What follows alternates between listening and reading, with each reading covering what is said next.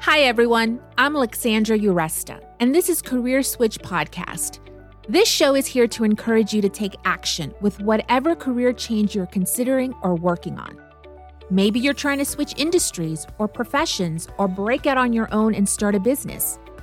In some episodes, I talk to people who've made their own career switch, whether by choice or circumstance. They share the good, the bad, and the truth about their journey, including what worked for them and what didn't. In other episodes, I speak with experts who offer their best career advice on challenges that can come up during the process of making a career change. After all, it takes guts to switch things up, and it's not easy. However, it is possible. So, I hope you hear something in this episode an idea, a suggestion, a piece of advice that'll spur you into action with your own career switch, whether it's taking that first bold step or trying something new. Welcome. I'm glad you're here. One of the hardest parts about making a career switch is having to show someone that you've been doing A, B, and C in one industry or profession and that you'll be able to do X, Y, and Z in a new one. You basically have to convince somebody to take a chance on you. Here to help with this challenge is career coach Win Sheffield. In this episode, Win explains how you can use storytelling to make your transferable skills stand out. Stories, like the kind you'd share with your family and friends over dinner, can also help you professionally. We cover how to find stories throughout your career, what to include in a story, and how to best use stories when you're networking, on your resume, and in job interviews. Hi, Win. Thanks for joining us today. You offer a workshop on storytelling. You say it's, quote, the single most effective way for a potential employer to experience what it is like to work with you, and that stories are as natural for us to tell as they are for our listeners to take in. What is a story, and how can storytelling show someone your transferable skills? Obviously, in our lives, there is a long history of stories, starting out with stories that maybe our parents read us at bedtime. And we have been exposed to stories through movies and through books and, and many other media. The way I think about stories for career builds on that tradition and takes it in ways that are very helpful for us professionally. For instance, I could say, I got Jack to agree to something or I'm good at getting people to agree at something. That's not a story, and it's not particularly convincing. But if I say I was in a meeting once to go over our development project, and Jack was one of those people who was skeptical about it. And when I mentioned that it would be able to help our customer service unit, he leaned forward and seemed interested. Then I've told you a story and then I could finish the story with the result of that, you would know something about me. And that's what we want people to think about us professionally. We want them to know what we can do for them and how we get that work done. Are people surprised when they hear about the concept of using stories? Yes, surprised and intimidated. We all know that we have to put together resumes and we have to practice how we're going to respond in an interview and we have to introduce ourselves on a regular basis.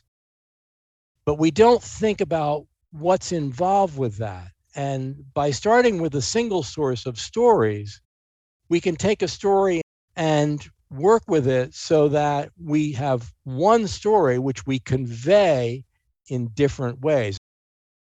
Why is storytelling better than simply listing your transferable skills? You showed it a little with your first example, but tell us more about it. So let me give you another more detailed example, and I'll ask you all as listeners to think about what you're learning about this person.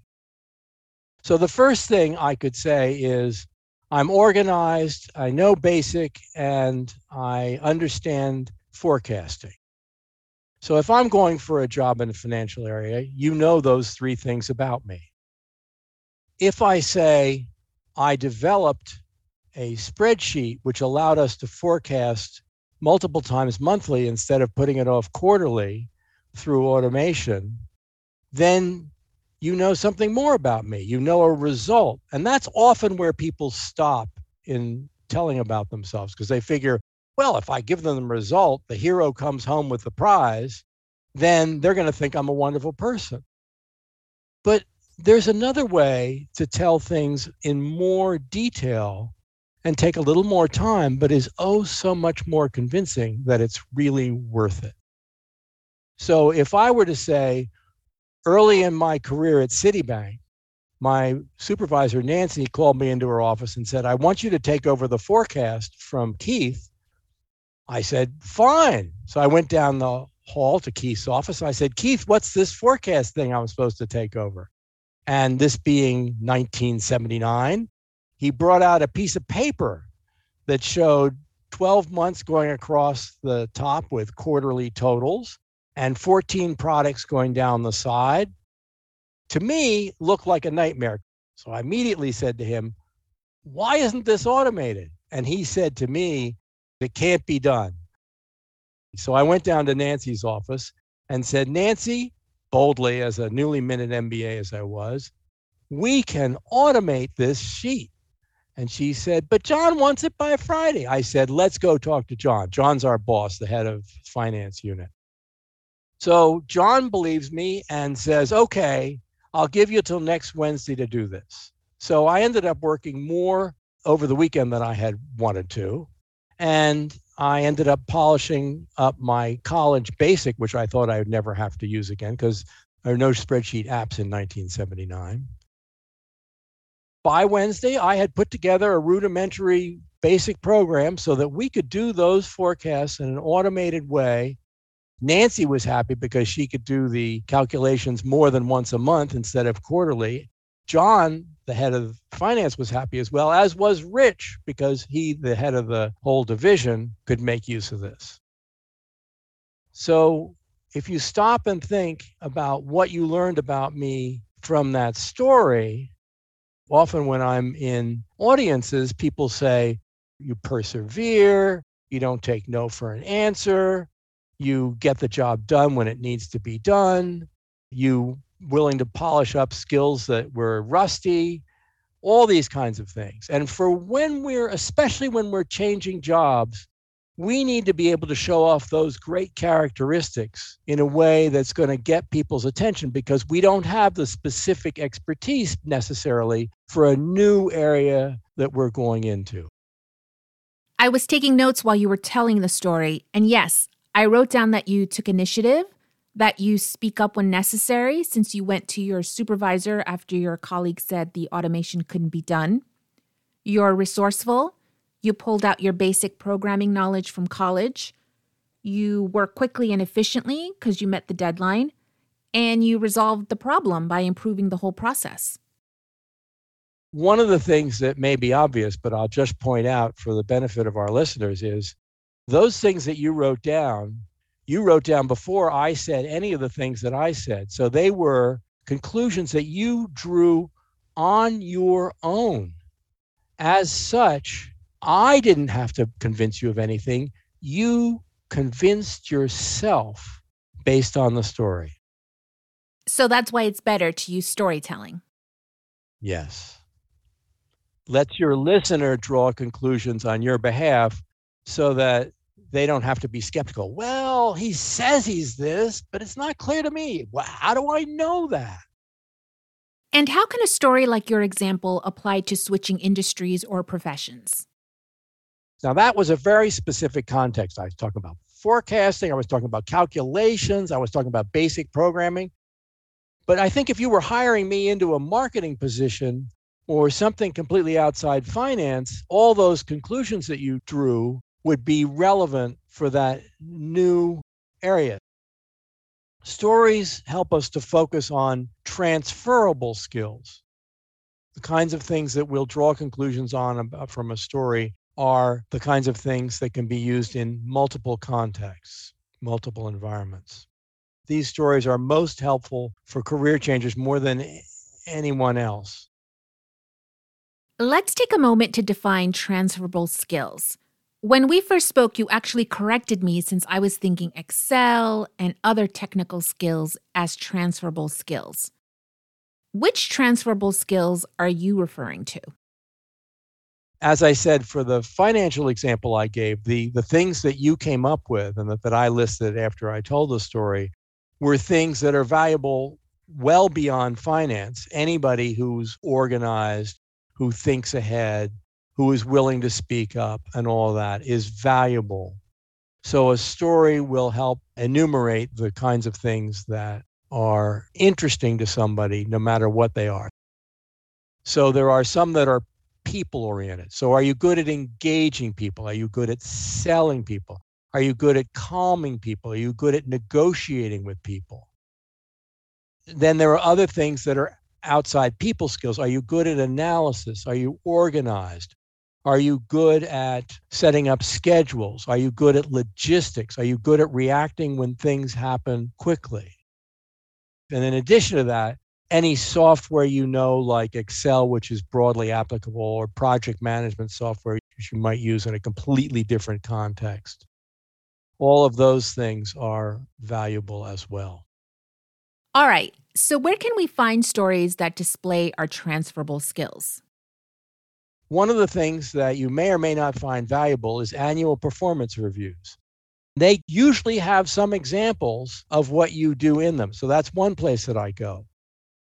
Emails that you have from supervisors and colleagues over potentially small things. And earlier I was referring to that meeting with Jack. That's a very small thing. The whole thing unraveled in 30 seconds.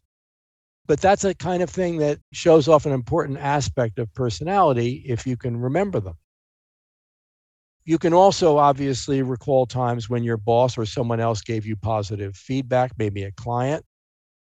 All those things that made you feel good, or sometimes the ones that made you feel bad because you remedied it after the fact. So anything you can connect with your feeling will probably be a good story as well, because it will connect with your listeners' feelings as well. The other thing is, once you've exhausted what you can come up with for yourself, who can you turn to? Who are your loyal allies who may or may not be still working with you? Or even friends who've seen you excel in volunteer situations or situations outside work. They can be thrown in as lighthearted stories and they'll still convey the character that you want to convey in stories. Now, you provide a stories worksheet on your website, which will be linked in the show notes. How does this worksheet help you collect stories? It's geared towards recording the details of a story, but it's also geared towards stimulating your memory so that more stories come to mind. And it will help you organize your thinking and takes you through the parts of a story. So, what was the context? What was the call to action, etc. That takes us to what we should include in a story. You say there are five parts to a story. The ultimate conclusion that we want people to draw from our stories are the things that we're going to bring to their organization to make it function better more efficiently, more easily, more friendly, or whatever it is that they're looking for. So, the things that I'm going to go through about the parts of a story are the things that we are hardwired as human beings for and expect in a story. And if we don't give people what we're hardwired for, then they get distracted from drawing the conclusions that we need them to draw so they understand what we bring to the table. Okay, so what are the five parts of a story? Give a context. Where are we? What's going on? And then what is the trigger or the call to action? My boss called up and said. Then figure out a plan of how you're going to go forward given the trigger or the action you've been called to. What are the problems that come up? How did you resolve them? And give the results as long as you're doing all those things and you can practice so you can get better and clearer on them, that's going to be an effective way to tell a story. Can you give us an example of a story that has all five parts? So, one, context, two, a trigger or a call to action, three, the plan, four, the problems that came up and the solutions, and five, the results. Okay, well, I'll just refer back, if I may, to the forecasting one that I did. So the first thing that happened was I said I was working at Citibank. I also told you that I was a newly minted MBA. So that gave you a context of what level I was at. Because some stories are very impressive if you're just starting out. But if you've been 20 years on the job, they're not going to be so impressive. So you start out with a context. So then the trigger was Nancy said that I had to do the forecast. Now, that turned out to be a trigger which I relatively easily went down to solve because I just went down to Keith's office and said, How do you do it? Then Keith gave me a problem along the way. Well, it, it can't be automated. And I thought, Bap! wrong answer. I can certainly figure out a way to automate this. The way I overcame it was to polish off my college basic and figure out how to automate this thing. And then I came up with the result, as I mentioned. I told John, and John told Rich, and everything looked good. And since it was early in my career, I got a, a good reputation to start with. From what we've covered so far, stories seem to be long and take up time. How can you incorporate storytelling when you're networking, on your resume, and in job interviews? The circumstance in which we have the most time to deliver a story is probably in networking. So you have people's attention for a short period of time, and you don't want to abuse that, and you want to keep them intrigued. I didn't time what I took for the financial story, but I'm sure it was less than two minutes. There's a temptation when people hear stories that they ought to come up with some fantastic career changing story. It doesn't need to be that at all. A story doesn't have to be big and important. And and if you are telling a big and important story, you can't tell the whole story. You have to tell one part of it. Either take a small part of a bigger story or pick a very small story to begin with. Okay. And how can we incorporate storytelling on our resumes? A resume bullet is where you want to put these stories. A resume bullet is often used as a job description, responsible for moving all car parts from Detroit over the bridge into Windsor. But it doesn't tell me whether you did the responsibility. It doesn't give me as, any sense of how you got the parts over the bridge. A much stronger way is to say, during the parts crisis of February 2022, we couldn't get our parts from Detroit to Windsor.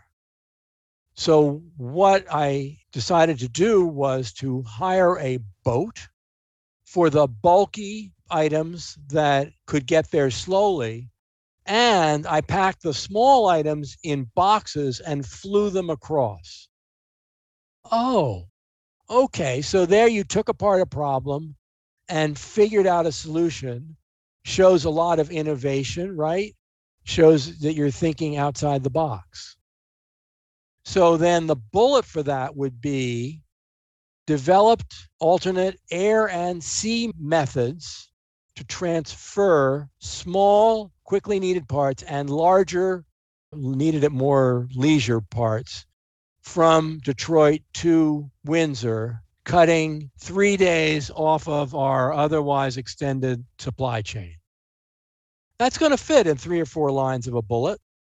It raises some questions that the person might want to ask, whereas a, a list of job description, uh, not going to ask many questions. But by putting all the detail in, I'm giving much more leeway into keeping that conversation going when somebody's interviewing me. And would you include that there was a parts crisis and the date, so February 2022, in the bullet to provide context? Sure. especially if you've got a resume that's going out in the next year, because people will remember it. Now, how are these storytelling bullets going to get past the automated filters when you apply for a job through a company's online portal? We organize our resume, and what we ordinarily do is put down the company we were working for. We put down the name of the position, vice president, assistant vice president, uh, logistics analyst, whatever it is. And we put the date that we started and the date that we ended. In addition to that, you can put down three or four lines of general job responsibility, and you can load it with those impactful, machine friendly words. So the machine will be reading the overarching description of the resume, and the human will be reading the bullets. You'll engage the human in the way that a list of job responsibilities never will. And lastly, how about using storytelling during job interviews? We all know that there's certain questions that we're going to be asked in an interview. Tell me about yourself. The expectation there, which we need to meet, is that we're going to get a little bit of a potted history. But the nice thing about stories is while you do have to give that answer, you don't have to give as much detail as you might think for that answer. Because once you start telling a story, your audience will be leaning in to hear what it is that you're going to say because people want to know how stories come out in the end. So if I'm asked for my history, I might say I started out working at Citicorp in a financial analyst situation. I had many uh, successes, including a wonderful time when I was able to anticipate the invention of spreadsheets by automating a forecast that we did. I then went on to come back to Citicorp, the investment bank, and I was in charge of developing the user side of a system so that the financial people came to me with their requirements and I went with the requirements to the systems people. One of the times they decided in mid course, when we already had a deadline that was eight months away, to add derivatives products onto what we were doing. That was a big change. And I had to figure out how to change their expectations and change what was actually going to be able to be delivered in consultation with the systems people. After that, I left Citibank and went on to do strategic planning at Morgan. And there's stories that I can tell you about that. And then I went on to PricewaterhouseCoopers, which I've just left. And that's why I'm here to talk to you. So you can see where I've seeded interest in stories all along through that answer. So if you give them things to ask you about, they're grateful. And not only that, but it will serve your mutual interest in getting them to know you better and you to know them better. So stories give them a way of learning a lot about you. And if they tell you stories, you can learn a lot about them. Okay, and as we wrap up, you offer an online stories workshop on Mondays at 4:30 p.m. Eastern Standard Time. So the link will be in the show notes. You also have microcasts that cover storytelling on your website, winsheffield.com. Tell us about those. Microcasts are five minute answers, so very quick answers to questions that you have there is a group of podcasts, maybe five or six, that focus specifically on stories, five minutes each, and they answer a lot of the questions that we've talked about in today's podcast. So I would encourage you to go and listen to those as well. Special thanks to Win Sheffield for being our guest today. We covered a lot in this episode, so make sure to check out Win's website, winsheffield.com, for his stories worksheet and microcasts, and to register for his stories workshop. You can find links to the resources mentioned in this episode and more helpful information in the show notes and on our website, careerswitchpod.com. So, what's your career switch? Are you motivated to take action after listening to this episode? Tell us at careerswitchpod.com. We'd love to know, along with any feedback you have about the show. Let us know too if you'd like to be a guest. Follow us on Instagram, Facebook, and LinkedIn at Career Switch Pod. And please rate, review, and share with your friends and colleagues. It'll help get the show out there. Thanks for listening today. Till next time.